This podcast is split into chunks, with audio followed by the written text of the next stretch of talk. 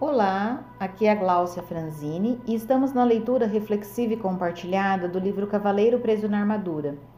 Estamos no capítulo 5, O Castelo do Conhecimento. O cavaleiro, Esquilo e Rebeca recomeçaram a caminhada pelo caminho da verdade, em direção ao Castelo do Conhecimento. Eles pararam apenas duas vezes naquele dia uma para comer e a outra para o cavaleiro raspar sua barba descuidada e cortar seu longo cabelo, com a borda afiada de uma de suas manoplas. Ele parecia e se sentia muito melhor depois que isso foi feito e estava mais livre, agora mais do que nunca estivera antes. Sem o elmo, Podia comer nozes sem precisar da ajuda do esquilo. Embora estivesse apreciado a técnica salva-vidas, ele não a considerava realmente uma forma graciosa de viver. Também podia se alimentar com outras frutas e raízes com que tinha se acostumado. Nunca mais comeria pombos ou qualquer outra ave ou carne outra vez porque compreendeu que fazer isto seria literalmente ter amigos para jantar.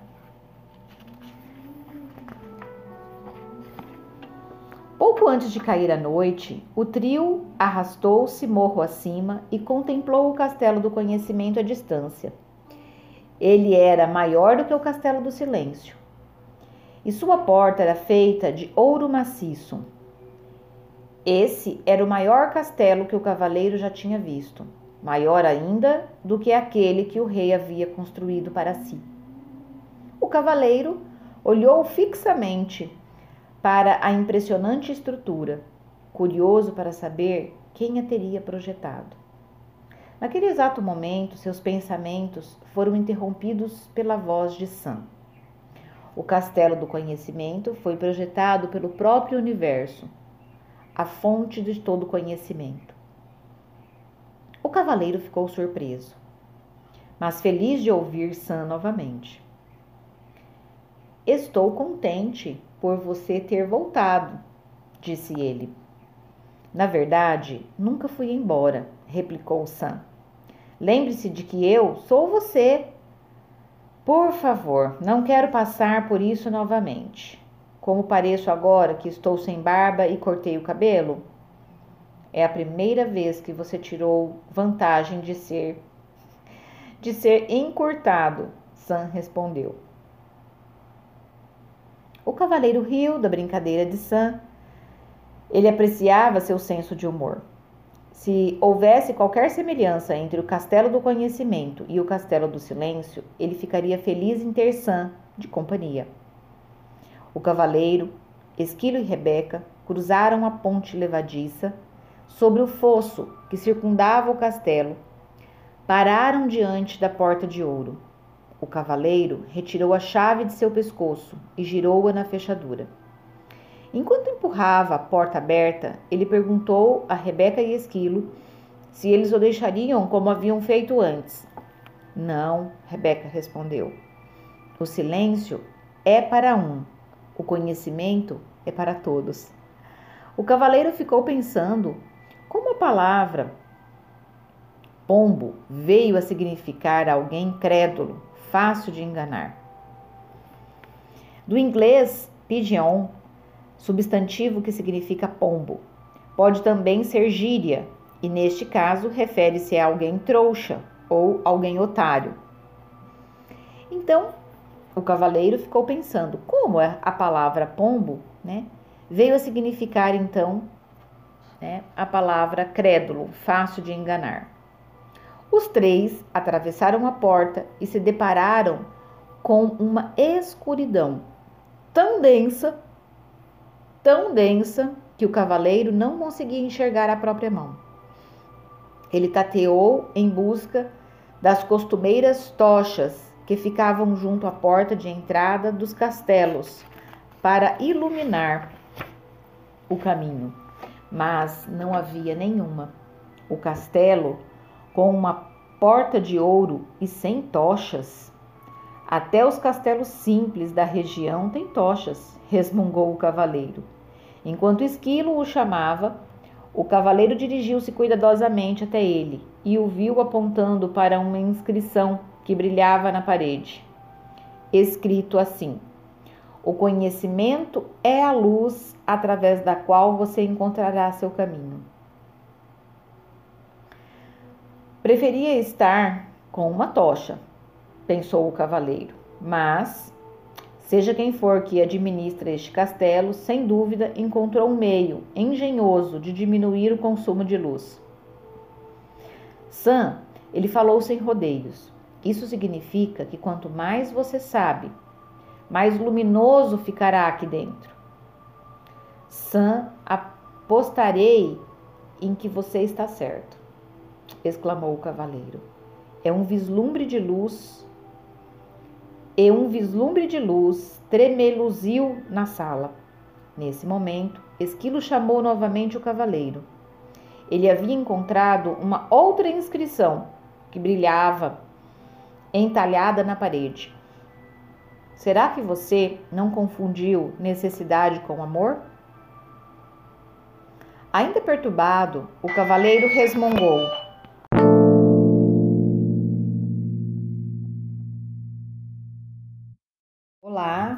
Aqui é Glaucia Franzini e estamos na leitura reflexiva e compartilhada do livro O Cavaleiro Preso na Armadura. Estamos no capítulo 5, a primeira parte da reflexão, né? É, onde nós já vimos que o cavaleiro ele já está no caminho da verdade. É uma trilha estreita e íngreme. Ele já passou pelo castelo do silêncio e agora ele está a caminho do castelo do conhecimento. Começar, continuar, recomeçar, pausar, entrar em estacionamento. Então, no caminho da verdade, só exige-se uma coisa, uma única coisa: fazer o necessário. E o necessário, às vezes, é parar, dormir, descansar, reconsiderar. Às vezes, o necessário em um caminho é estacionar. Nem sempre estacionar quer dizer permanecer parado. Às vezes, é apenas ser prudente, averiguar os recursos. Certa vez, eu estava num processo terapêutico pessoal meu muito intenso. E o meu é, professor, na época, é, contou uma metáfora sobre o estacionamento. E isso é, ficou reverberando e até hoje isso ainda faz muito sentido para mim em muitos momentos. Às vezes é preciso a gente parar né? clarear a rota. Nenhum, em um estacionamento, às vezes, a gente precisa reabastecer, verificar, às vezes, um pneu, verificar a rota, às vezes, aguardar uma tempestade passar, né? Ou um descanso necessário para a gente voltar para a estrada novamente. Então, o que é necessário quando se caminha em direção ao castelo do conhecimento? É isso que nós veremos aqui. Nesse momento, o cavaleiro só estava tomando consciência de que estava mais livre do que já estivera antes. Né? Sem o elmo, aquela proteção utilizada no ambiente bélico, destinada para defender a cabeça do soldado, né? um equipamento de guerra, então, o elmo para o cavaleiro poderia ser os seus subterfúgios, que encobria né, a boa parte das suas inseguranças. Por que, que ele aqui se refere justamente à parte da cabeça, né? Porque é onde estão os nossos pensamentos, aonde a gente manipula as nossas ideias. Sim, então ele podia se relacionar melhor, né? E verdadeiramente não só com os alimentos, mas também através deles vinha mostrando a dificuldade de, do cavaleiro em se relacionar com ele, com si próprio, com os outros e com as suas necessidades. Porque com o elmo fechado, trancado, ele ele tinha dificuldades para comer, né? A comida precisava entrar através da sua viseira toda é, amassada, né? Como se fosse uma papa, né? E sabe quando a gente às vezes está diante de uma colheita de morangos e você não pode saboreá-los? Eu acho que era mais ou menos isso que o cavaleiro vivia. Ele vivia uma fartura de relacionamentos, de possibilidades, de tudo, mas ele não saboreava os morangos.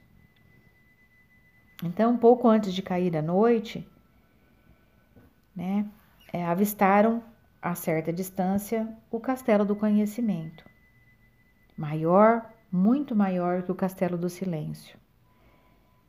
Que será que aqui nesta fala o autor quis dizer, né? pouco antes de cair a noite. Isso quer dizer que levou algum tempo, mas antes tarde do que nunca. Avistou-se aquilo que buscava, né, no caminho, que aqui nós queremos dizer o castelo do conhecimento. Então, é, diante daquele castelo imenso, o maior castelo que ele já havia visto, ele se questionou: mas quem haveria de ter projetado este castelo? Por que colocar uma porta maciça de ouro? Né? E ele começa a fazer os questionamentos: por que, é, que não tem tochas para iluminar a entrada do, do castelo? Então o cavaleiro começa a questionar a arquitetura do castelo. Sam Interrompe os seus pensamentos. O seu verdadeiro eu sempre sabe. Porque a alma sempre sabe. Existe sempre uma parte da nossa mente que é a gente considera a parte sábia, a parte inconsciente. Então ele diz, né, que foi projetado pelo próprio universo, a fonte de todo conhecimento. Então, ora, se foi projetado pela fonte de todo conhecimento, tudo ali tinha um significado, tinha um propósito, um propósito, tinha um, um porquê ser assim. Surpreso e feliz por ouvir a voz de Sam, então o cavaleiro diz a ele de estar muito contente por ele ter voltado. E Sam responde com muita naturalidade: nunca fui embora. Eu sou você. E nisso, o cavaleiro fica bravo com o Sam no sentido assim: ai, não começa com isso de novo, não, você vai me deixar confuso novamente. Né? Nisso, eles cruzam a ponte levadiça sobre o fosso que circundava o castelo. Já pensaram que tudo que é precioso tem uma certa proteção? Por que, que será que esse castelo tão grande, tão pomposo, né, era envolto por um fosso e por uma ponte levadiça, ou seja, se essa ponte tivesse elevada, uh, ninguém poderia ter acesso ao castelo. Já pensaram nisso? Por que, que aquilo que é tão precioso tem sempre uma, uma proteção? Por exemplo, em museus, né? É, de alarme, redomas de vidros, assim como em joalherias. E não seria diferente com a sabedoria? Pois é. Então pararam diante da porta de ouro maciça.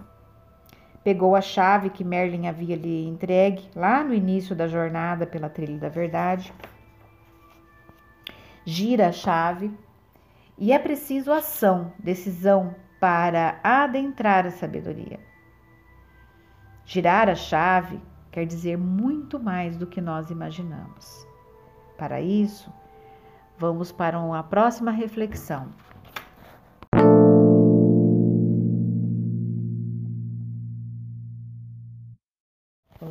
aqui a Glaucia Franzini estamos na leitura reflexiva e compartilhada do livro O Cavaleiro Preso na Armadura. Estamos no capítulo 5, a segunda parte da reflexão, onde o cavaleiro, então, diante da porta maciça de ouro, ele pega a chave que Merlin o confiou e gira a chave. O que nós percebemos aqui é que girar a chave é muito mais do que nós imaginamos, né? É preciso o girar a chave quer dizer que é preciso ação, decisão para adentrar a sabedoria. Por isso que muitas pessoas preferem permanecer na ignorância. Permanecer na ignorância muitas vezes, ah, entre aspas, protege a pessoa de é, dar o próximo passo, né? É, vamos dizer assim, a pessoa ali ela fica em estado em stand-by, né? Ela não precisa acessar os seus medos, suas inseguranças, não precisa desenvolver novos recursos. Então a ignorância às vezes é só um, um refúgio, né? Então pergunta ao Esquilo e Rebeca se eles o deixaria ali, como havia feito no Castelo do Silêncio. Aí eles respondem que não, que o silêncio é para um, mas o conhecimento é para todos. Então, surpreso, né? O cavaleiro é, pensa, né?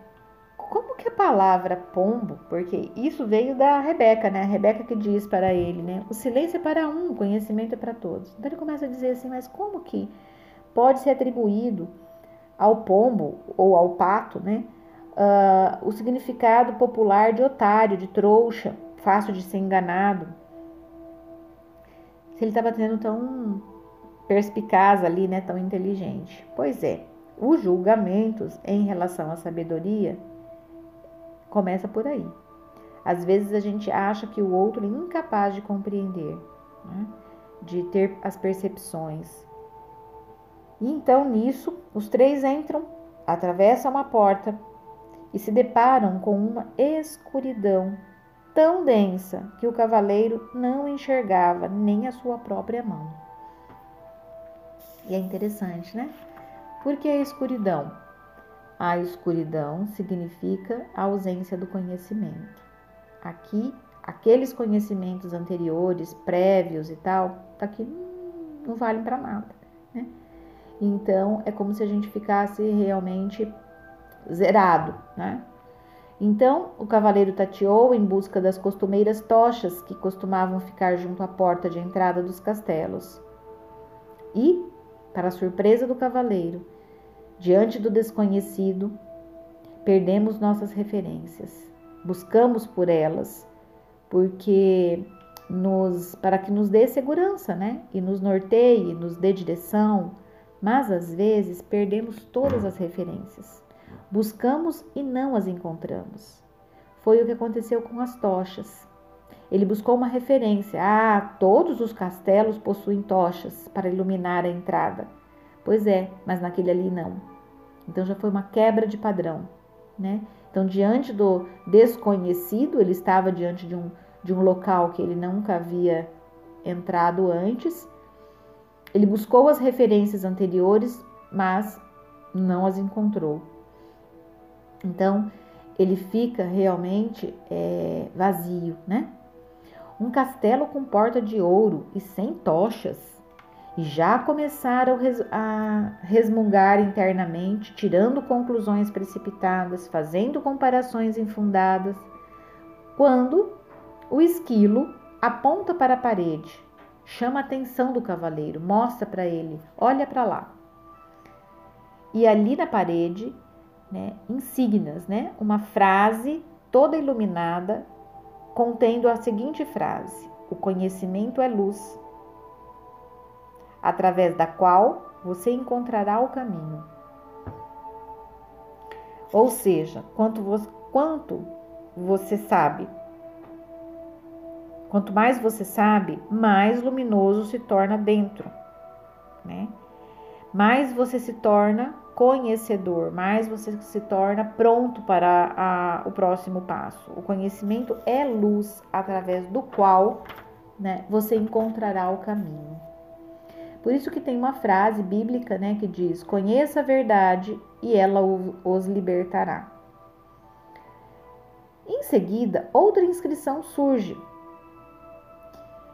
Será que você não confundiu necessidade com amor?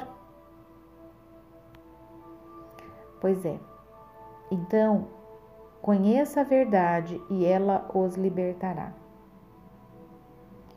E a frase que começa a instigar o cavaleiro em busca da sua verdade e da sua liberdade seria o que realmente o aprisionou dentro desta armadura: necessidade ou amor? Será que você não confundiu esses, esses dois sentimentos? Ficamos assim e adentramos então ao próximo trecho da leitura. Um grande abraço e até breve.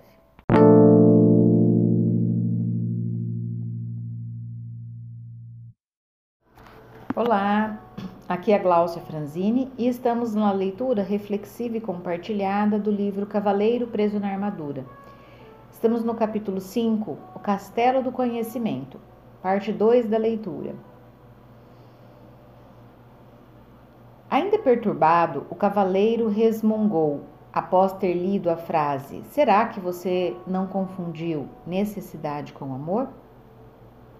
Suponho que tenho que descobrir a resposta antes de receber alguma luminosidade a mais.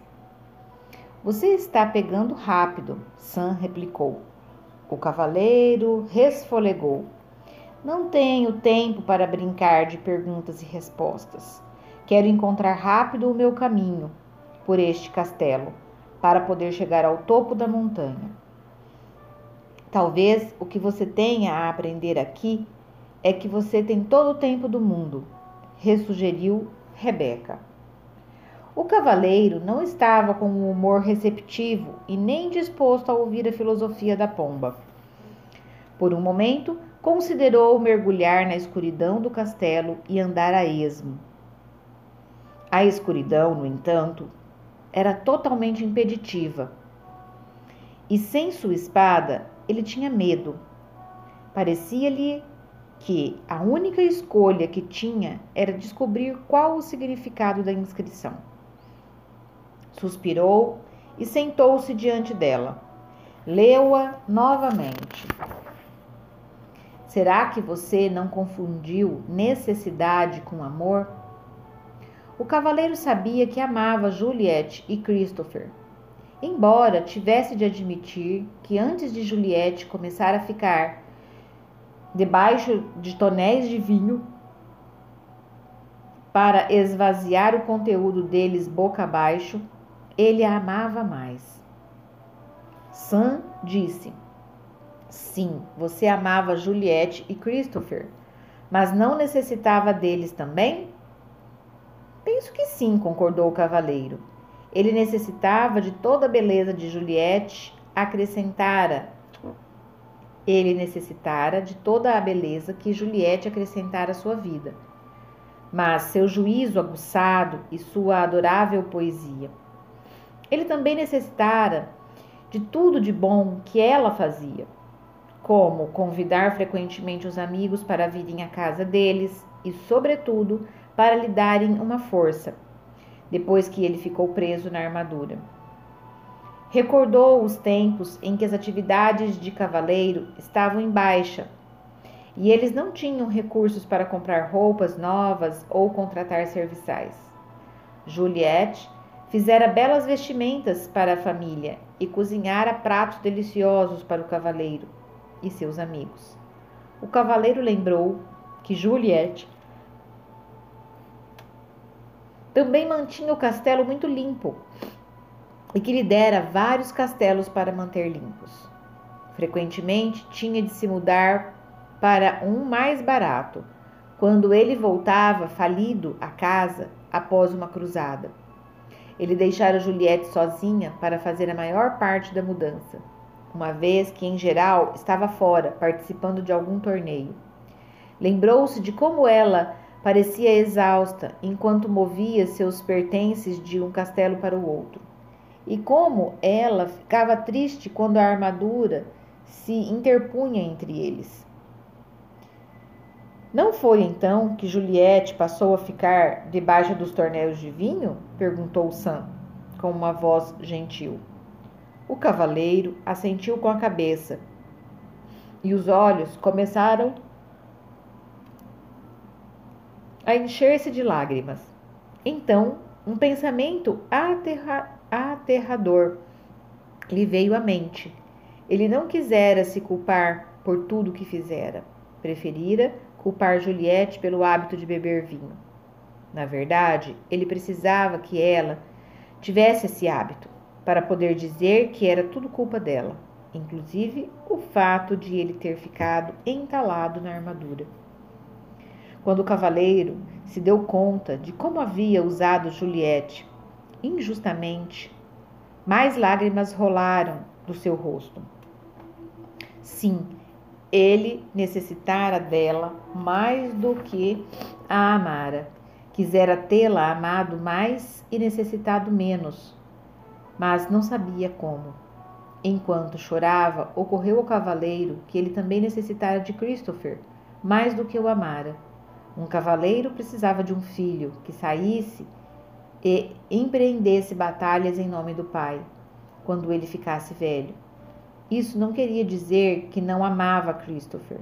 Ele amava a beleza dos cabelos dourados de seu filho. Também gostava de ouvir Christopher dizendo: Eu amo papai. Mas ao mesmo tempo em que amava esses aspectos de Christopher, eles também eram uma resposta a uma necessidade que havia dentro dele. Envolto em um clarão ofuscante, um pensamento surgiu na mente do cavaleiro ele necessitara do amor de Juliette e de Christopher porque não se, não se amava. E, na verdade, ele necessitara do amor de todas as donzelas que resgatara dos dragões e de todas as pessoas por quem lutara nas cruzadas, porque não se amava.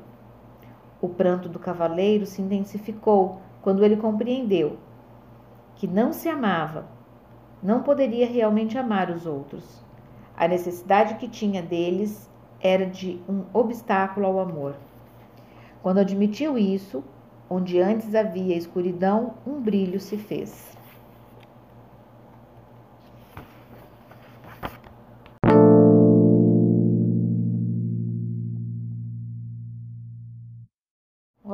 Aqui é a Gláucia Franzini e estamos na leitura reflexiva e compartilhada do livro Cavaleiro Preso na Armadura. Estamos no capítulo 5, a reflexão da segunda parte da leitura. O que vimos aqui é que o cavaleiro se deparou com a frase, com a indagação: será que você não confundiu necessidade com amor? Nisso, o cavaleiro já se deu conta de que precisava descobrir essa resposta para assim receber alguma luminosidade. Ele percebeu que naquele castelo a sabedoria ela trazia luz, trazia iluminação. Porém, era preciso suportar a escuridão, né? se curvar perante da escuridão, porque não tinha como é, se movimentar de um lado para o outro naquela escuridão completa, né? Então ele precisava, é, ele precisava compreender o que a pergunta estava lhe pedindo, né? Então ele disse: Eu quero encontrar rápido esse caminho. Eu não suporto mais esse sofrimento. Ele já estava realmente absorto diante de todo o sofrimento e do caminho da verdade. Né? Então ele sabia que ele precisava aprender né? É, o mais rápido possível. Porém, um aprendizado que ele ainda não tinha obtido é que ele tinha todo o tempo do mundo para fazer essas reflexões, para fazer esta ter essa compreensão, né? Ter esses insights, realmente evoluir. E, e para isso, ele precisava de tempo, ele corria do, assim atrás do tempo, né? Ele queria que isso tudo acontecesse de forma rápida, instantânea, por não mais suportar o sofrimento. Porém, ele também precisava compreender que o tempo era uma lição. A escuridão, então, totalmente impeditiva, fez com que ele percebesse que se ele tivesse a espada, ele não teria medo. Mas, porém, aqui, o que a espada do, do cavaleiro estaria refletindo, né? estaria significando? Seria as nossas artimanhas mesmo, né? Seria os recursos que a gente já faz de manobra, né? Uh, os mecanismos de defesa. Então, sem eles, ou seja, sem a espada, ele precisaria se curvar perante aqueles movimentos mínimos, ou seja, a escuridão plena, impeditiva, fizera com que ele realmente parasse, se sentasse diante daquela inscrição e mergulhasse nas indagações que ali continha. Descobrir o significado. Então, ele ficou lendo novamente a inscrição Será que você não confundiu necessidade com amor? Então ele começa a refletir que Juliette é, desenvolveu o hábito de beber, beber vinhos, como ele diz aqui, né? É, ficar com a boca embaixo do tonel, né? Então Juliette começou a beber, né?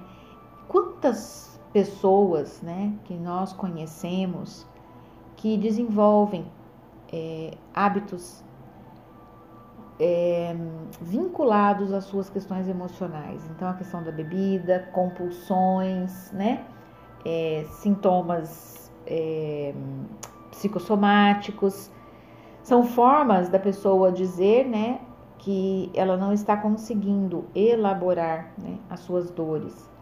Então, o cavaleiro, é, ele se utilizou desta dificuldade de Juliette também para justificar o porquê que ele não ficava mais tempo em casa. Porque ela estava bebendo, daí ela se tornava repetitiva, porque daí ela cobrava, porque daí ela se expressava. Então, ele recordou, né, de quantas vezes é, ele teve dificuldades, né, de suprir as necessidades da família como ele desejava. E então eles passaram por fases de escassez, com recursos limitados, e que Juliette tinha sido uma companheira muito presente assim, né? Ela limpou, ela costurou, ela cozinhou, ela esteve ali do seu lado, né? Durante todo esse tempo.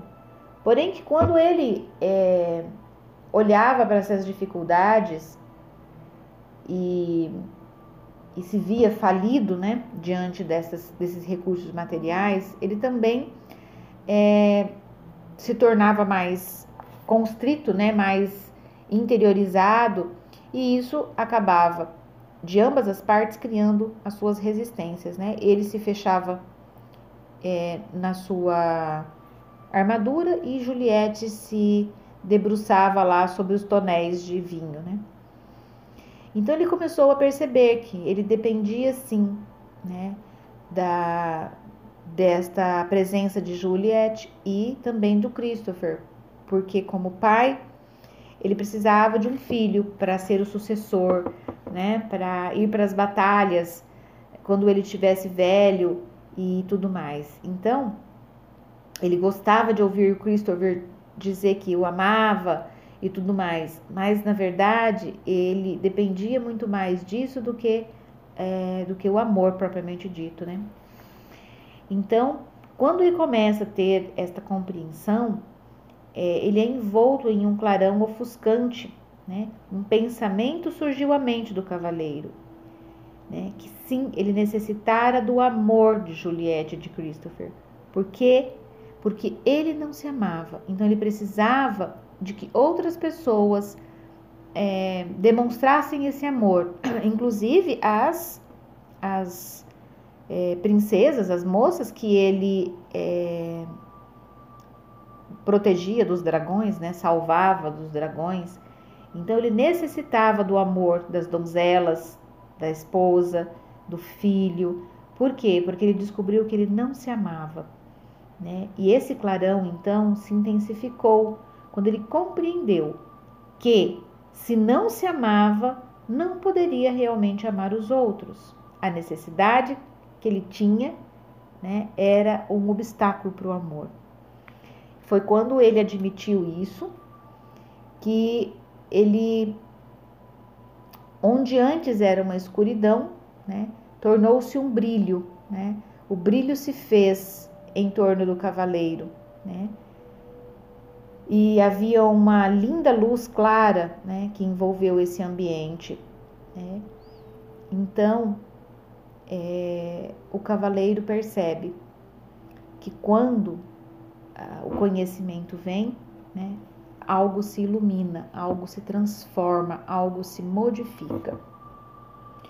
E o que tem será é, mantido você na escuridão? O medo de que percepções, né? de, que, de que conhecimentos você tem medo de enfrentar, descobrir, né? É, como aqui foi feita a pergunta, será em relação a que que você anda confundido, né? E, e se você está disposto a clarear esses pensamentos, né? Fazer essa conversão, fazer essa mudança. Pense nisso.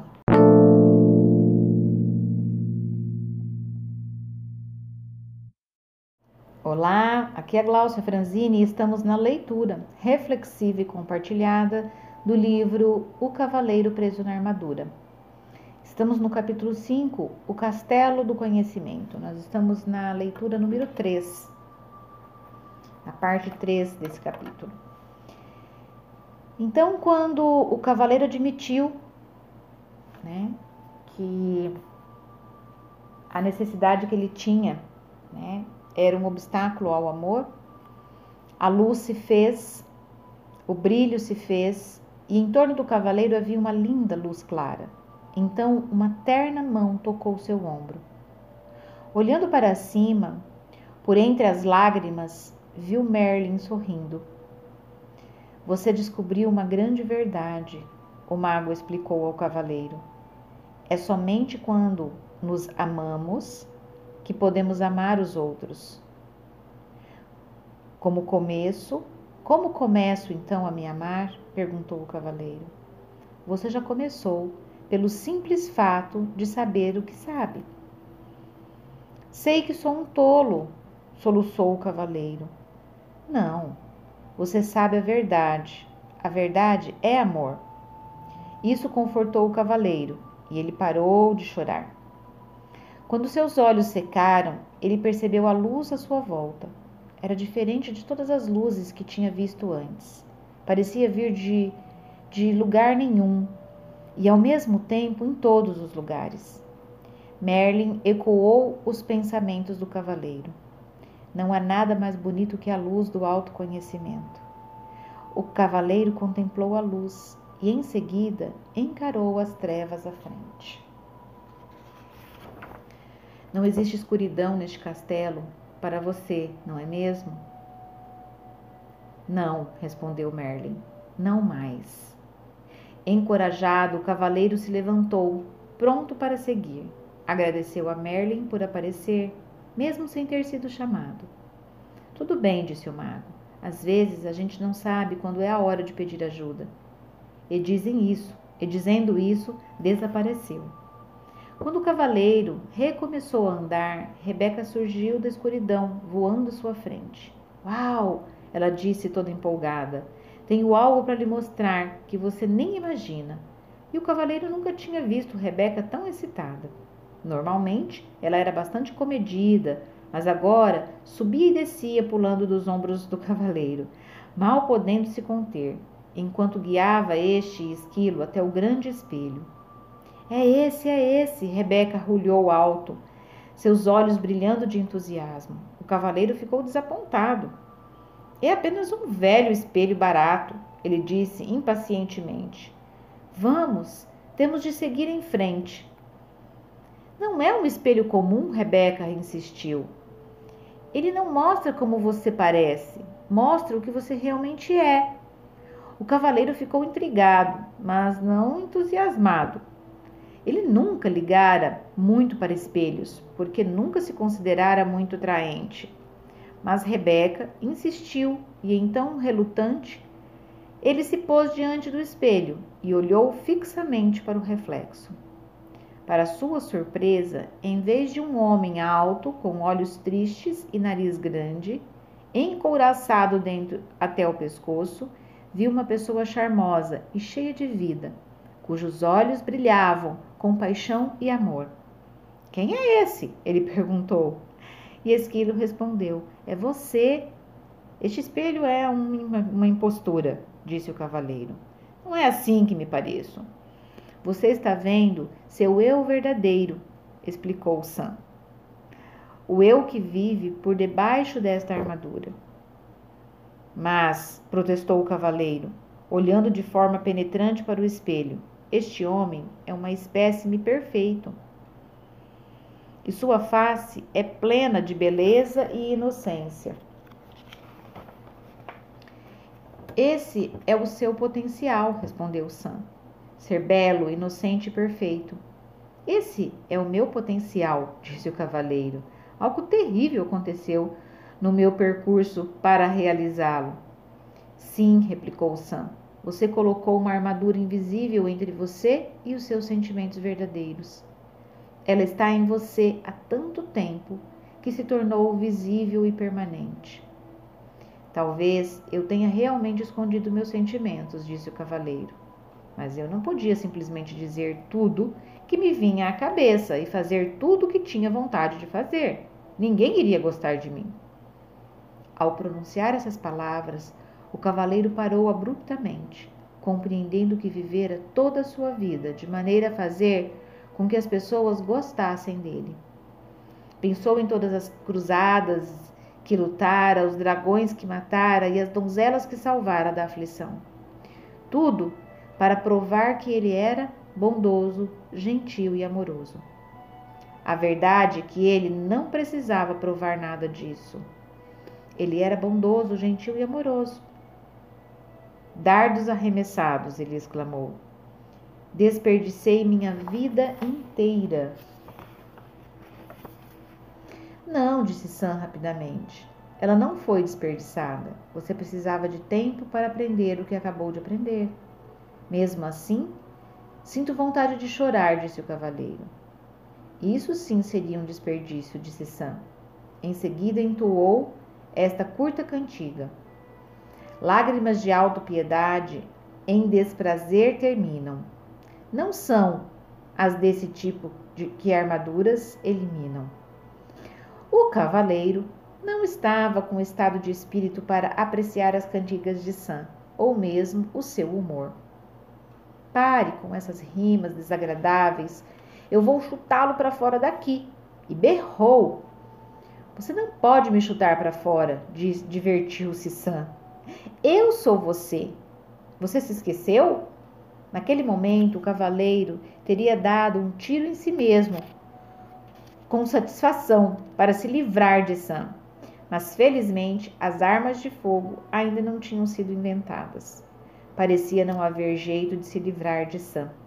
O cavaleiro olhou para o espelho mais uma vez. Bondade, amor, compaixão, inteligência e desprendimento retribuíram o olhar. Ele compreendeu que tudo o que precisava fazer para possuir aquelas qualidades era reivindicá-las, pois elas sempre lhe haviam pertencido. Com esse pensamento, a linda luminosidade resplandeceu novamente, mais clara do que antes. Ela iluminou a sala inteira, revelando, para surpresa do cavaleiro, que o castelo era composto de apenas uma sala gigantesca.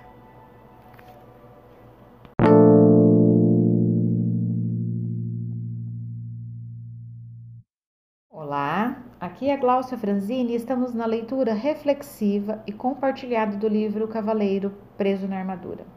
Estamos na reflexão da leitura da parte 3 da leitura do capítulo 5. O cavaleiro, então, após ter percebido, né, que quando ele admitiu a necessidade que tinha né? É, era o obstáculo para o amor, porque ele necessitava que as pessoas o amassem, porque ele não se amava. Né? Essa claridade tomou conta né? De tudo aquilo que envolvia o cavaleiro. Entre lágrimas, ele sentiu uma, uma mão que tocou o seu ombro. Era Merlin. Ora, como sábios né, os nossos mestres, ou o nosso anjo da guarda, ou o nosso mentor espiritual, o que quer que a gente dê o nome para essa sabedoria que nos guia e nos orienta, se fez presente. Merlin tinha dito a ele no início da jornada pela trilha da verdade que quando ele precisasse, que ele chamasse, que ele estaria ali imediatamente. Mas o cavaleiro agora nem havia pedido para Merlin, né? nada. Mas Merlin percebia que ele precisava de uma orientação. Ele precisava ter a coragem de realmente olhar para aquele espelho. E Merlin era o seu conselheiro, né? Era o seu mestre. Então, é, eles começam a dialogar, né? Nesse sentido. E então Merlin disse, né, que para ele que é, o amor era o começo de tudo. Mas aí eu, o cavaleiro diz: Mas como eu começo a me amar? Como eu faço isso? Você, já começou pelo simples fato de saber o que você sabe, de saber que primeiro ele precisava se amar, senão ele iria ficar usando o amor das outras pessoas para se preencher, né, para se sentir valorizado, enfim. Então, esse conhecimento era fundamental, né? E, e o cavaleiro, então, soluçando ainda, né? Ele diz: Você sabe a verdade. E a verdade é o amor, né? Então isso confortou o cavaleiro, que nesse momento então para de chorar. Porque quando a gente começa a tomar as, as sacadas, né, os insights começam a surgir, aquela postura de vítima ela naquele momento não cabe mais, fica é, fica desconfortável, sabe? Como se assim caísse a máscara e naquele momento é, não tem mais como continuar chorando, se lastimando, fazendo toda aquela ladainha da vítima, quando a percepção vem à luz, né? Tá? Então, o cavaleiro, assim que secou os olhos, percebeu a luz à sua volta. E era uma luz diferente, era uma luz que não, não vinha de lugar nenhum, mas vinha de todos os lugares. Foi quando Merlin diz para ele, né, que não há nada mais bonito que a luz do autoconhecimento. A luz do autoconhecimento. A gente pode querer dizer as verdades que nos faz sentido para o outro, mas ela realmente só irá iluminar aquela pessoa quando aquilo fizer sentido para a pessoa. Então é o autoconhecimento que que ilumina de fato, né? Então, é necessário também que a gente contemple a luz, né? Para que realmente a gente possa é, encarar as trevas que existem, que poderão existir ainda à frente, né? Então, o cavaleiro diz para o Merlin, né? Não existe escuridão neste castelo para você, não é mesmo, Merlin? E Merlin respondeu: Não mais. Ou seja, a escuridão, essa busca do auto, pelo autoconhecimento, faz parte da jornada de qualquer um de nós. Né? É o grande desafio. Né? Alguns já estão um pouquinho à frente, às vezes um passo, às vezes uma légua, às vezes quilômetros, né? milhas, mas isso não quer dizer que essa trilha já não tenha sido percorrida da mesma forma, enfrentando desafios semelhantes. Então, não mais Que coisa linda, inspiradora para cada um de nós, não é? Então, agradeceu a Merlin por aparecer, né? Por ter vindo nessa percepção de mestre, né? E então o, o Merlin, né? Diz para ele, né? É, que toda essa sabedoria, né? Está aí, disponível, né? E que ele estava no caminho certo.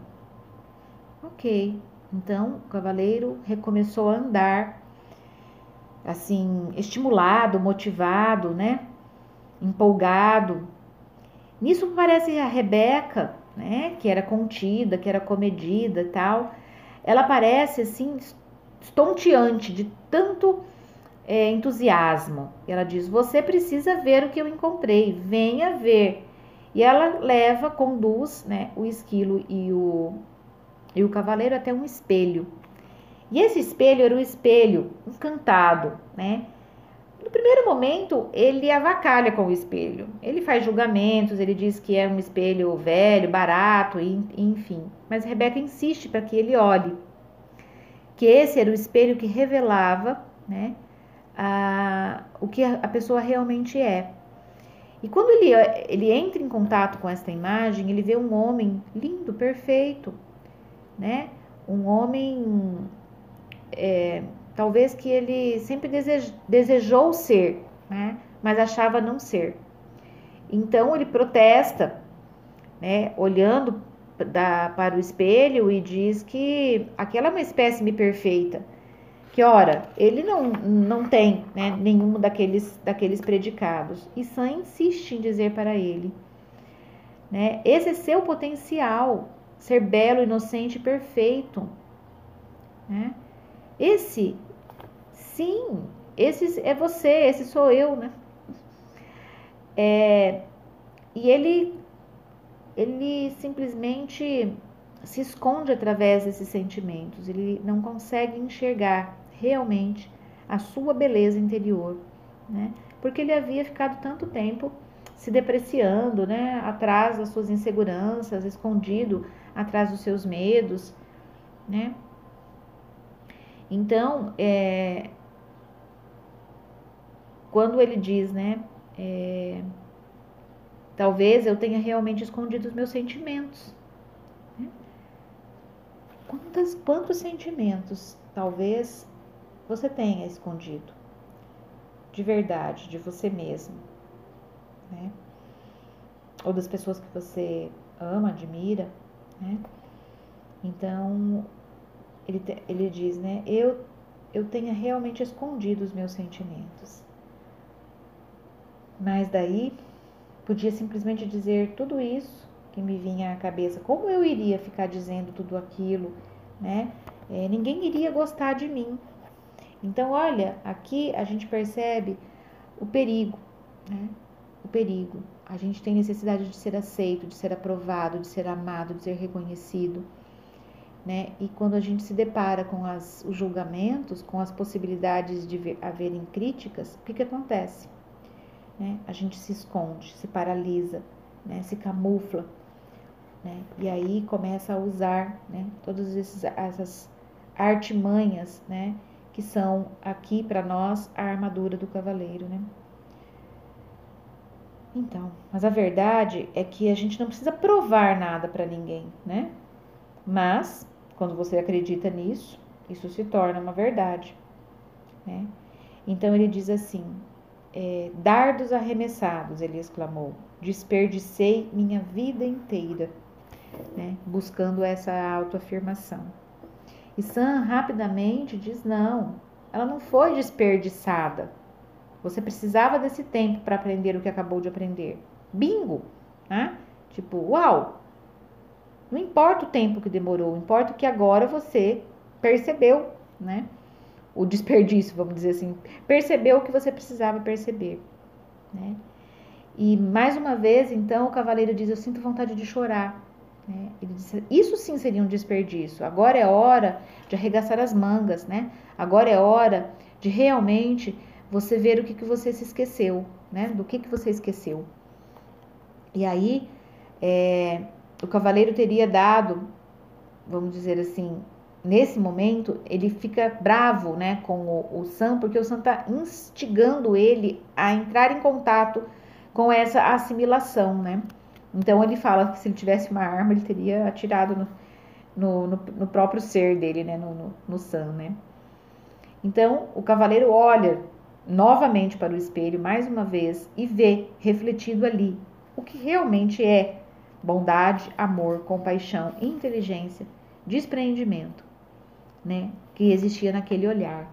E ele compreendeu que tudo que precisava fazer era possuir essas qualidades. Se ele não tinha, assim, ainda a segurança disso tudo, ele precisava reivindicá-las, né, para realmente ter o pertencimento disso. Então, desenvolver os recursos, né?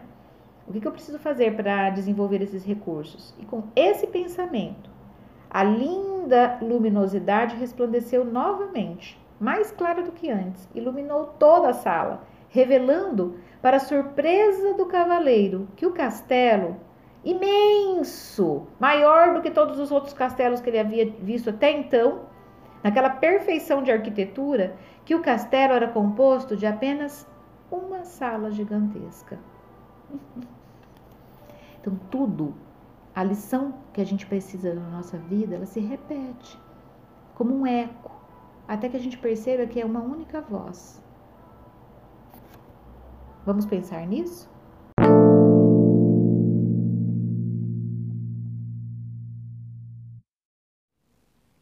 Olá, aqui é a Gláucia Franzini e estamos na leitura reflexiva e compartilhada do livro Cavaleiro Preso na Armadura.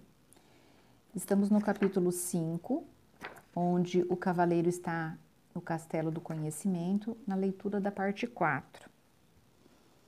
Concluímos o, o último trecho com a compreensão, né, com a informação de que aquele castelo grande e suntuoso, ele era composto de apenas uma sala gigantesca. Seguindo aqui então. É o código padrão para a construção de um castelo do conhecimento, disse Sam. O verdadeiro conhecimento não é dividido em compartimentos, pois todo ele emana de uma verdade.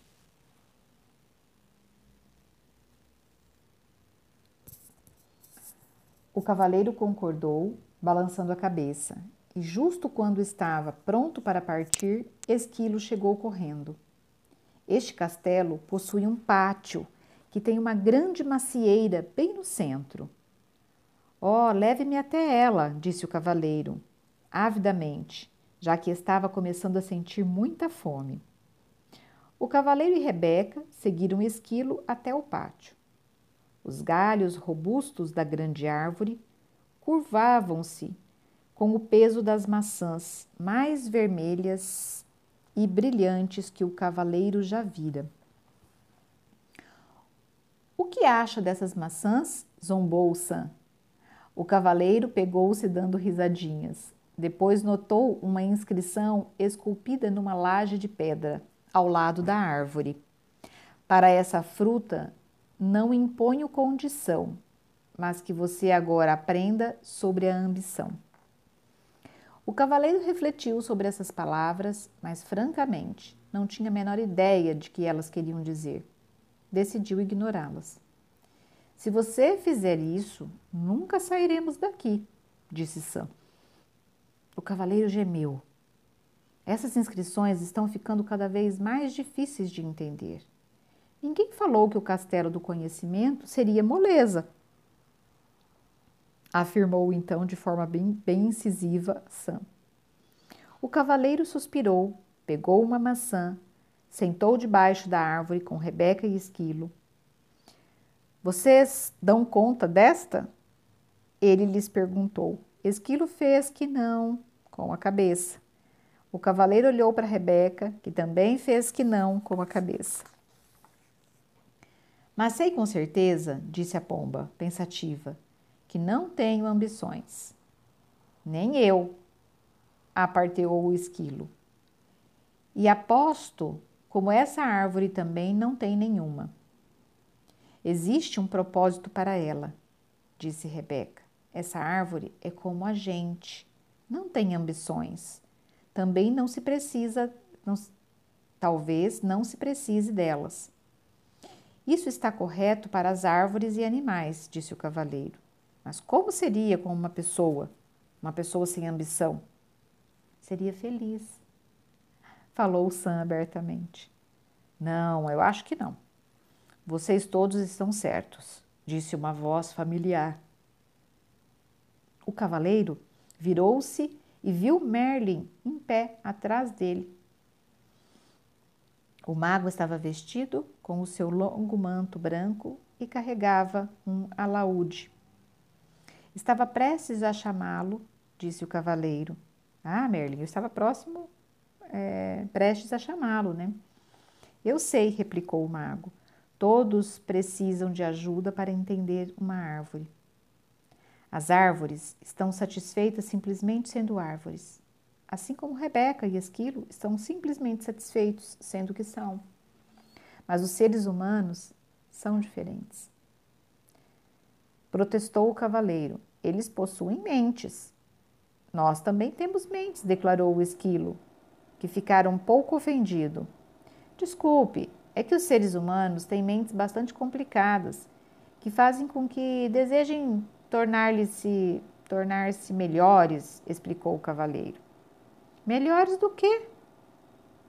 Perguntou Merlin, tirando displicentemente um som do alaúde. Melhores do que são, respondeu o cavaleiro. Eles nasceram lindos, inocentes e perfeitos. O que pode ser melhor do que isso? Merlin perguntou. Não estou querendo dizer que eles desejam ser melhores do que pensam, do que são. Desejam ser melhores do que os outros são. Você sabe, como eu sempre quis ser o melhor cavaleiro do reino. Ah, sim, disse Merlin. A ambição, originada desta sua mente complicada, o levou a tentar provar que você era o melhor cavaleiro do que os outros. E o que há de errado nisso? perguntou o cavaleiro defensivamente. Como você poderia ser melhor do que os outros cavaleiros quando todos eles nasceram lindos, inocentes e perfeitos como você? Estava feliz tentando, replicou o cavaleiro. Eu estava feliz tentando fazer isso. Estava mesmo? Ou será que você é, é, estava tão ocupado tentando vir a ser que não podia desfrutar de ser simplesmente. Você está me deixando todo confuso, resmungou o cavaleiro. Sei que as pessoas necessitam de ambição. Elas desejam ser inteligentes e ter bons castelos e poder trocar de cavalo uma vez por ano. Elas desejam progredir. Agora você está falando sobre o desejo que o ser humano tem de ser rico. Mas se ele é bondoso, amoroso, compassivo, inteligente e generoso, como poderia ser mais rico? Essas riquezas não compram castelos e cavalos, disse o cavaleiro. É verdade, Merlin sorriu. Existe mais de um tipo de riqueza, não é? Assim como existe mais de um tipo de ambição. Para mim, ambição é ambição. Ou a pessoa deseja ir em frente, ou não deseja.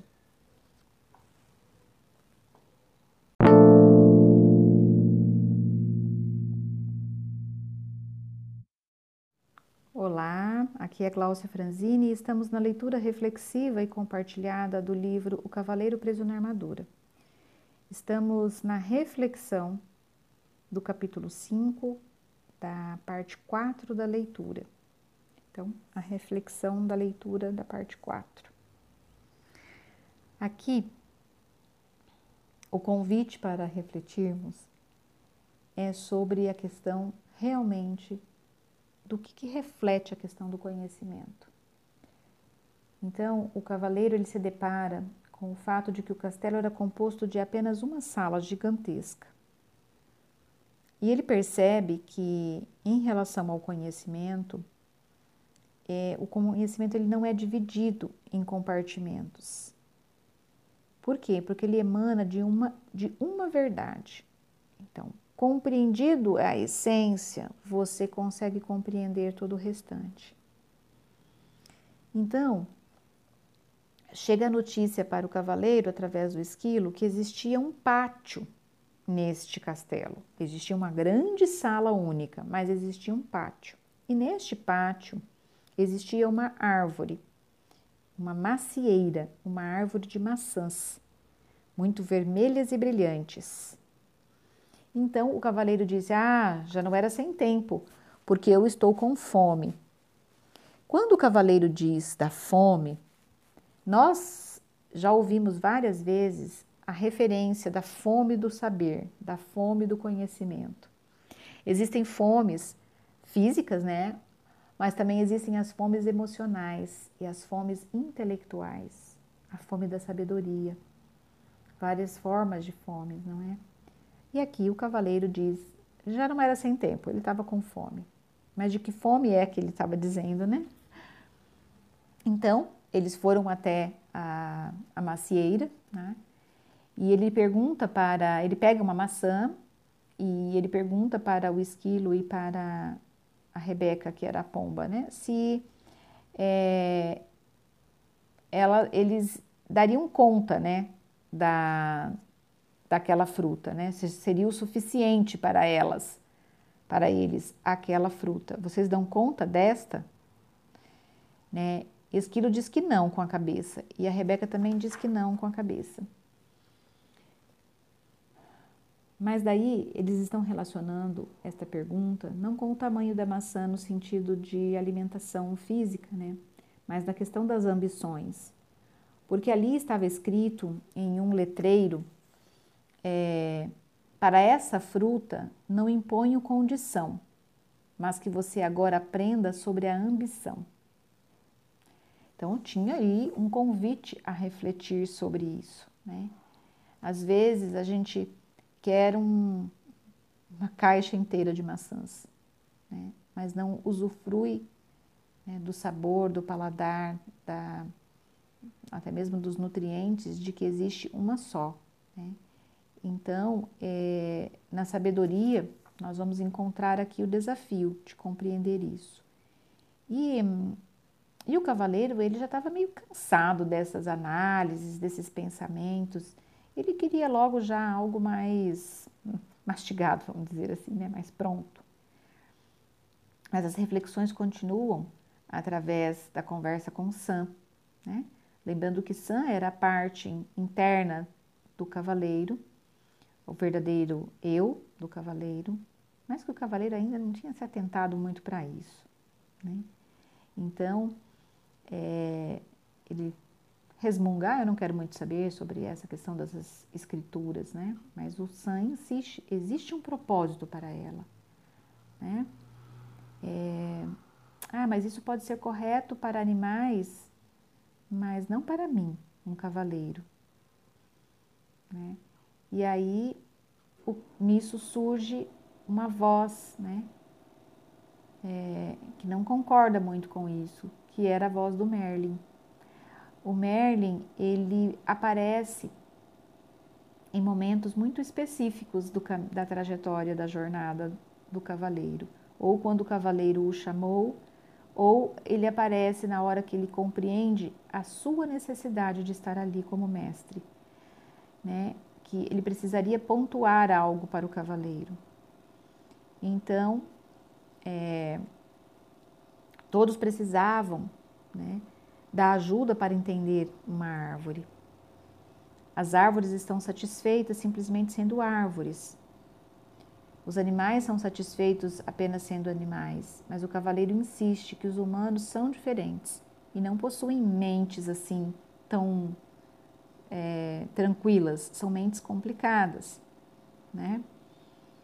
E aí então o Merlin perguntou, tirando displicentemente um som do alaúde, né? Melhores do que precisam ser né, os seres humanos. E aí começa toda uma complicação nos pensamentos do cavaleiro. Ele tenta argumentar sobre a ambição, né? Mas o Merlin diz: Você quis ser um cavaleiro melhor que os outros cavaleiros. Ele diz, mas o que há de errado com isso? Né? Mas nós queremos ser melhores do que os outros por conta do reconhecimento. Né? A gente quer se sentir importante, amado e, e todo confuso né? dentro dessas é, reflexões que o Merlin colocava para ele. Ele diz: Ah, você está me deixando confuso porque eu sei que as pessoas necessitam da ambição. Aí ele vai para a ambição material. Ele diz: ah, as pessoas querem ser inteligentes, querem ter bons castelos, querem trocar de cavalo todos os anos. E o que é que nós, nós estamos fazendo o tempo todo? Nós aqui, no nosso tempo da nossa atualidade, queremos ficar percorrendo esses caminhos, né? E, mas desconectados de um autodesenvolvimento. Então, muitas vezes as pessoas querem trocar o carro porque querem trocar de carro, porque querem ficar com um carro melhor do que o do outro, numa forma até competitiva, né? E muitos se beneficiam dessas artimanhas, né? Então, essas riquezas não compram castelos e cavalos, né? Essas, do que, que ele estava falando? Ele estava falando desta questão é, de, de se sentir suficiente como, como árvore, suficiente como animais, suficiente como pessoa, isso não compra, né?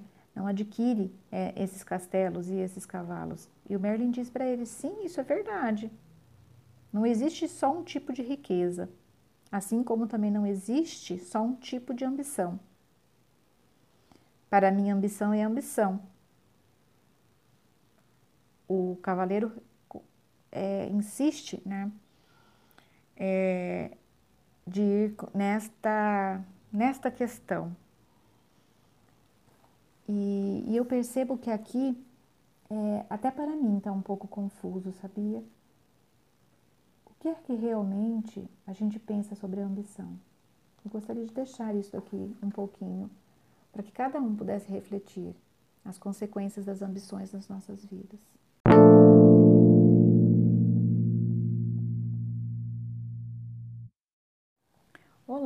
Aqui é Gláucia Franzini e estamos na leitura reflexiva e compartilhada do livro O Cavaleiro Preso na Armadura. Estamos no capítulo 5, O Castelo do Conhecimento, na parte 5 da leitura. Então, aqui, numa conversa do cavaleiro com Merlin, nós estamos diante de um debate entre eles sobre a ambição. ambição é ambição. Ou a pessoa deseja ir em frente ou não deseja. Isso pensa o cavaleiro. Não é tão simples assim, respondeu o mago. A ambição originada da mente pode lhe render lindos castelos e belos cavalos. Então, ele está dizendo que existe uma ambição originada na mente. Entretanto, somente a ambição, que vem do coração, pode trazer também a felicidade. E o que é a ambição que vem do coração? Questiona o cavaleiro. A ambição do coração é pura. Ela não compete com ninguém e nem fere ninguém. De fato, ela o serve de tal maneira que serve os outros ao mesmo tempo. Como? perguntou o cavaleiro, esforçando-se muito por compreender. É nesse ponto que podemos aprender com a macieira. Ela se tornou graciosa e plenamente madura cheia de bons frutos, e ela dá livremente a todos. Quanto mais maçãs as pessoas retiram dela, disse Merlin, mais ela cresce, mais formosa ela se torna. Esta árvore está fazendo exatamente o que as macieiras devem fazer, realizando seu potencial com benefício de todos, para benefício de todos. Pode acontecer o mesmo com as pessoas, quando a ambição delas vem do coração. Mas objetou o cavaleiro: Se eu ficasse por aí o dia todo dando maçãs de graça, eu não teria condições de possuir um, um elegante castelo e não poderia trocar de cavalo todo ano, passado por um por, por um novo, né? Trocar um velho por um novo. Você, como a maioria das pessoas, deseja possuir uma porção de coisas boas, mas é necessário separar necessidade de ganância. Vá dizer isso a uma esposa que deseja um castelo de um reino melhor retorquiu o cavaleiro. Um ar de divertimento despontou no rosto de Merlin. Você poderia vender algumas das suas maçãs para pagar pelo castelo e cavalos novos. Depois poderia doar as maçãs de que não precisasse, para que outros pudessem se alimentar. É mais fácil para as árvores do que para as pessoas neste mundo, disse o cavaleiro filosoficamente. É tudo uma questão de percepção, replica Merlin.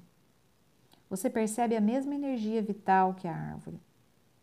Você recebe a mesma energia vital que a árvore. Usa a mesma água, o mesmo ar, o mesmo alimento da terra. Garanto-lhe que, se aprender com a árvore, também poderá gerar os frutos que a natureza tem a propósito de gerar. E logo, ah, logo terá todos os castelos e cavalos que desejar. Você quer dizer que eu poderia conseguir tudo o que preciso simplesmente permanecendo enraizado e sem sair do, do meu propósito, do meu próprio quintal? Então você quer dizer que eu poderia conseguir tudo o que preciso simplesmente permanecendo enraizado e sem sair do meu próprio quintal? Perguntou o cavaleiro, né, zombando né, de Merlin. Merlin riu e respondeu: Aos seres humanos foram dados dois pés, para que não precisassem ficar em um mesmo lugar, mas que ficassem sossegados mais vezes para aceitar e desfrutar, em vez de ficarem correndo de um lado para o outro através das coisas ou atrás das coisas. Compreenderiam verdadeiramente a ambição que vem do coração. O cavaleiro sentou-se silenciosamente, refletindo sobre as palavras do Merlin. Contemplou a macieira florescendo diante dele. Seus olhos se deslocaram para Esquilo e depois para Rebeca e finalmente para Merlin. Nem a árvore, nem os animais tinham ambição. E a ambição de Merlin vinha, obviamente, do coração.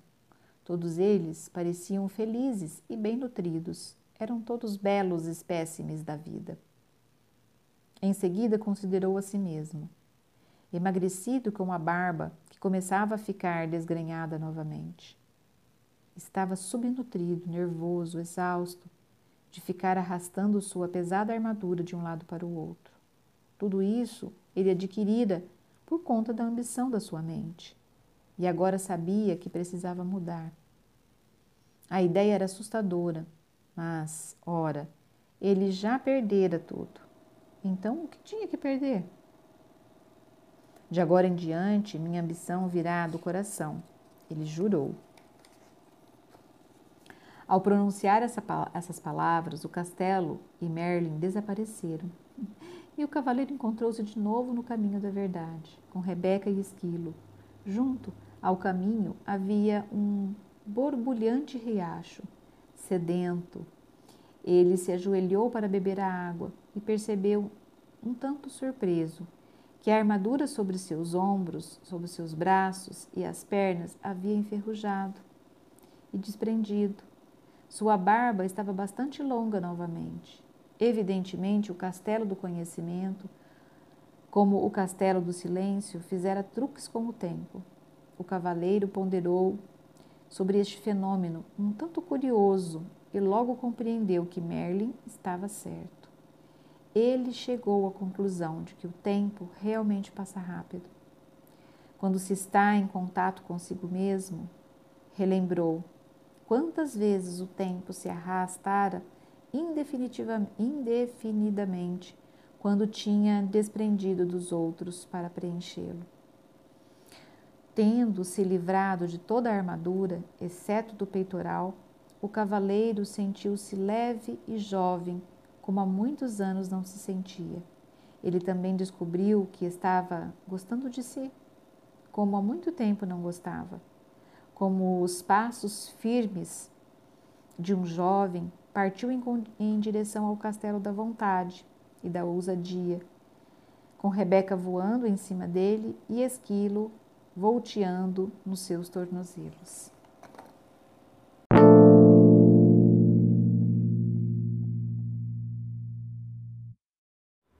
Olá, aqui é Gláucia Franzini e estamos na leitura reflexiva e compartilhada do livro Cavaleiro Preso na Armadura. Estamos na reflexão da parte 5 da leitura do capítulo 5, o, o Castelo do Conhecimento. Então, nós estamos agora numa parte onde o cavaleiro encontra-se bastante confuso em relação à ambição. Onde ele afirma para Merlin: ambição é ambição. Ou a pessoa deseja ir em frente, ou ela não deseja.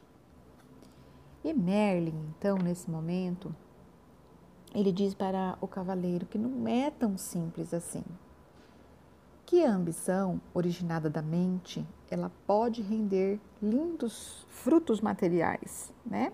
Castelos, cavalos, bens materiais.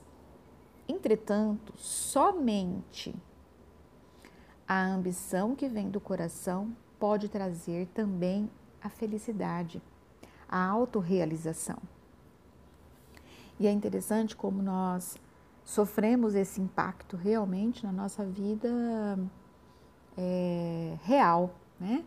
Às vezes a gente se depara com tanto esforço, com tanta dedicação, com tanto foco para aquisições de bens, né? Então a gente põe toda a energia, toda a nossa capacidade, toda a nossa inteligência, como a árvore, por exemplo, né? A árvore produz as maçãs. É como se nós colocássemos toda a nossa força para produzir o nosso produto. Mas quando isso estiver embasado na ambição apenas da mente, do ego, a gente pode fazer enormes conquistas, só que a realização pessoal, a felicidade, ela não ocorrerá ou ela será muito instantânea. Logo depois já vem aquela sensação né, de insatisfação, de vazio. Então Merlin continua dizendo para o cavaleiro que o que é a ambição que vem do coração? Né? É a ambição pura, ela não compete com ninguém, ela não fere ninguém. Né? Ela é, serve de tal maneira que serve a si e aos outros ao mesmo tempo. E o cavaleiro ele ainda continua se esforçando muito para compreender o que o Merlin queria dizer com tudo isso, né? Então o Merlin diz é, sobre os bons frutos que a árvore dá livremente, né? que a árvore não fica é, produzindo bons frutos dependendo do cliente que vai vir comprar esses frutos ou comer esses frutos. Ela simplesmente produz bons frutos. Né? E, e quanto mais maçãs né, as pessoas vão na árvore e retiram, mais ela ganha é, um fluxo de necessidade de produzir. Né? Isso a gente percebe mesmo nas plantas, né? Que de vez em quando a gente tem que ir lá e podar as plantas, né? Tirar aquelas as ponteiras dos galhos para que ela possa se sentir estimulada em produzir novamente. Então a árvore ela está fazendo exatamente?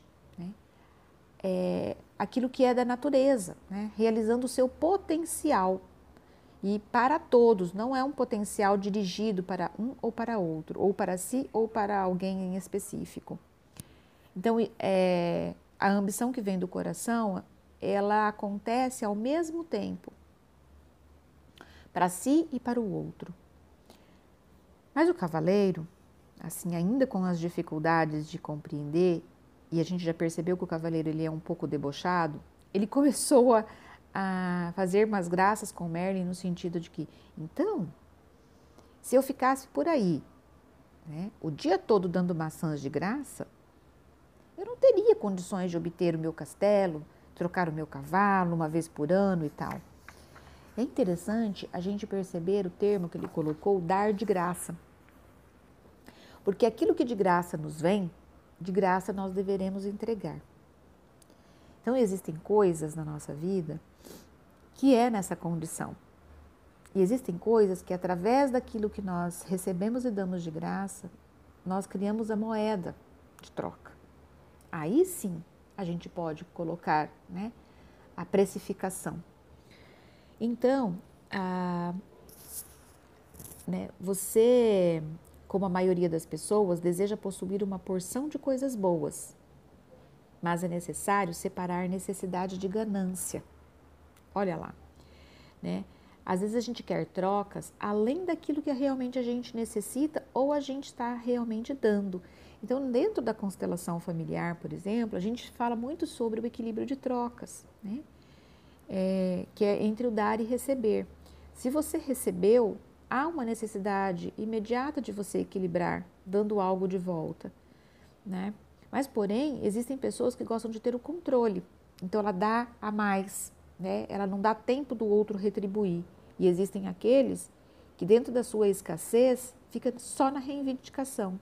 Aquilo que ganha não é o suficiente para ele. Então, ele fica ainda achando que o outro deve, deve dar mais. Né? Então, o, o ar de divertimento que está causando esse diálogo entre o cavaleiro e Merlin Merlin responde: Você poderia vender algumas das maçãs para pagar o castelo e os, e os cavalos. E depois, o excedente, o que sobra dessas maçãs, o que, que você poderia fazer? Né? Você poderia dar né, é, para outras pessoas que pudessem se alimentar. Então, hoje o que nós estamos vendo nesse trabalho de mídia é que muitos profissionais estão fazendo o quê? Entregando algo de graça né? Então, existem as lives, né? existem os e-books que são distribuídos gratuitamente. Para quê?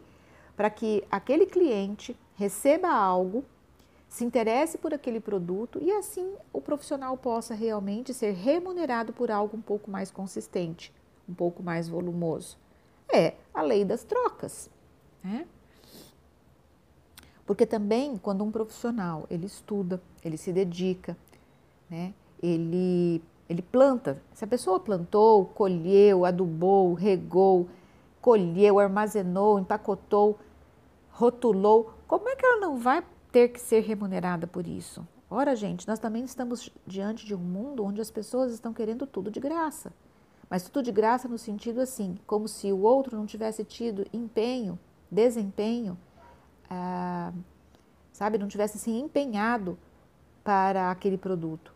Né? Então, existem pessoas que estão querendo tudo na reivindicação.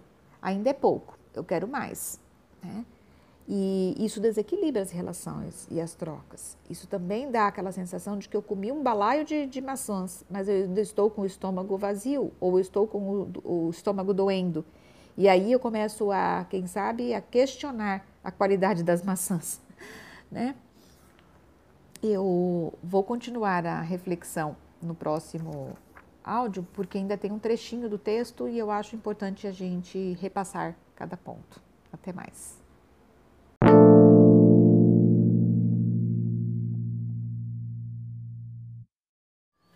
Olá, aqui é a Gláucia Franzini e estamos na leitura reflexiva e compartilhada do livro Cavaleiro Preso na Armadura. Estamos no capítulo 6, O Castelo é, da coragem da ousadia, da vontade e da ousadia, né? nós estamos na primeira parte da leitura, na terceira reflexão. Então agora o cavaleiro ele está dentro daquele riacho, né? Se refazendo da tentativa que ele teve de confronto com o dragão. E ele está ali se refazendo, porque ele foi atingido né, pelas labaredas do dragão.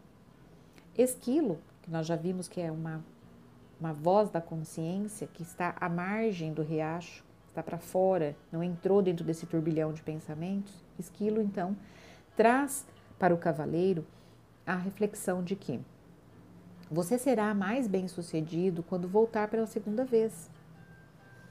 E o cavaleiro, ele se sente muito revoltado nesse momento. E ele ainda tem até uma certa repulsa, né? Tornando agressivo e reativo. E ele diz: segunda vez, né, ele está assim exausto. Né? Rebeca lembra uh, ao cavaleiro que o dragão era apenas uma ilusão. Né? Calma, o dragão é apenas uma ilusão. e o cavaleiro ainda fica mais ainda possesso. Como? Como que o dragão pode ser uma ilusão se eu fui atingido né, por, pelo fogo, eu fui chamuscado, eu fui queimado pelo fogo.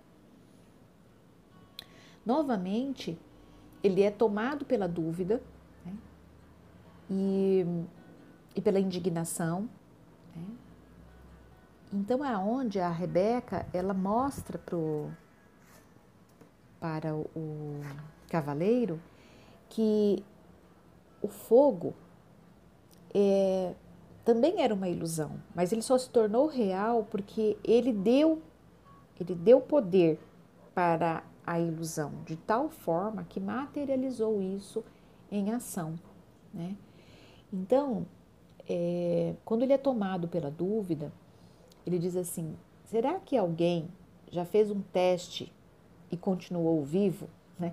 Porque vocês estão querendo que eu enfrente o dragão. Será que não vai dar ruim né? nessa questão de tentativa? Então, aí onde surge o, a dúvida, né? ele é tomado pela, pelo conflito entre necessidade de segurança e necessidade de controle. Porque quando nós entramos no patamar do medo, o medo ele gera esse tipo de conflito né? Que aí você fica entre a necessidade de manter o controle e se sentir seguro, né? Só que isso também gera medo, né? E o cavaleiro naquele momento ele buscava justamente por garantias. Eu preciso ter a garantia que se eu enfrentar esse dragão, eu não vou morrer, né? Eu não vou me sentir né, é, vulnerável ao ponto né, de dar ruim. Então, é, lembrou-se de que o autoconhecimento né, era a forma de enfrentar e combater esse dragão. Que não bastava só o conhecimento específico de guerra, como ele tinha ao ser um cavaleiro, ele já tinha combatido dragões, né, ele já tinha salvado princesas, ele já tinha feito várias batalhas. Mas o que lhe faltava era o autoconhecimento. E era disso que se tratava, a arma que ele precisava aprender a manejar. Não era a espada, era o autoconhecimento. Né? É, e que ele tanto precisava, mas que ele não tinha. Né? Na, até até daquele, naquele momento ele ainda não tinha. Né? Só que então ele percebe, através dessa reflexão, justamente do próprio autoconhecimento, de que ele não precisava e ele não tinha que provar nada a ninguém né? Porque ele tinha habilidades é, pessoais, ele era um, ele nascera bondoso, gentil e amoroso, ou seja, ele tinha as qualidades básicas, né, para ele desenvolver essa habilidade do autoconhecimento. Então é neste momento que ele percebe que o dragão não passava realmente de uma ilusão. Pensando que o dragão existia somente se. Se ele acreditasse, o dragão existiria. Mas se ele compreendesse tudo isso, o dragão deixaria de ser uma ameaça para ele. Né? Então é nesse momento que o cavaleiro respirou fundo né? e pôs-se a caminho da ponte novamente. Claro, o dragão veio novamente ao encontro dele, cuspindo fogo, tentando intimidá-lo novamente, usando todos os recursos próprios do dragão. Afinal de contas, ele representa o medo. Né? Ele representa a dúvida. Só que dessa vez o cavaleiro não se intimidou, o cavaleiro continuou caminhando pela ponte, enfrentando né, o dragão, enfrentando os seus medos, enfrentando suas dúvidas. E aí o esquilo pergunta: né, é, Você vai mesmo? Ou você vai desistir? Né? E é nesse momento que o cavaleiro ele diz: é, Eu não sei. Né? É, aqui ele já havia mordido a isca da dúvida. Ele estava corajoso, mas ao mesmo tempo ele ainda estava absorvido por uma centelha daquilo que o animou durante toda uma vida, porque ele escondia através daquela armadura pesada e barulhenta justamente a, o medo e a dúvida. Então era uma, algo que ele não conseguia se desfazer assim tão rapidamente, né? E o Sam, que é, é o eu verdadeiro do, do cavaleiro, né? O Sam, ele entra aí, né? Para auxiliá-lo. Né? Então o Sam instiga ao cavaleiro a refletir sobre como você pode viver consigo, se não tem a vontade e a ousadia de testar o seu autoconhecimento. Tudo que você precisa está aí dentro de você. Você precisa só apenas colocar isso para fora, testar, comprovar para você mesmo que você é capaz. E o cavaleiro, ainda em busca de, da afirmação, né, pela afirmação, ele, ele diz para o Sam: Você também acredita que o autoconhecimento pode matar o dragão? O dragão do medo e da dúvida? E o Sam diz ao cavaleiro, né, com toda a certeza: O autoconhecimento é verdade. Você sabe o que dizem? Né? Que a verdade é mais poderosa que a espada. Então, é, foi nesse diálogo interno e Rebeca vem também e diz, sussurrando ao ouvido do cavaleiro: Merlin disse que o autoconhecimento pode matar o dragão do medo e da dúvida. Então, é, é só você, né, com o seu conhecimento interno, será capaz de descobrir como fazer isso. Né? Então, é, o cavaleiro questiona Rebeca, mas você acredita nisso também, assim como Sam? Né? E então é nesses questionamentos que ele faz com as suas partes, com o seu verdadeiro eu, com as suas vozes da consciência, que ele vai se é, ele vai se afirmando, né? Ele vai encontrando uma ressonância com os sims, né? Sim, que o autoconhecimento é a, a verdadeira espada, né? É, mais forte, mais poderosa, né? Que a verdade, a verdade é a maior espada mais poderosa e, enfim, mais eficaz, né? Então ele toma a coragem, né? E aí realmente ele se coloca diante da ponte.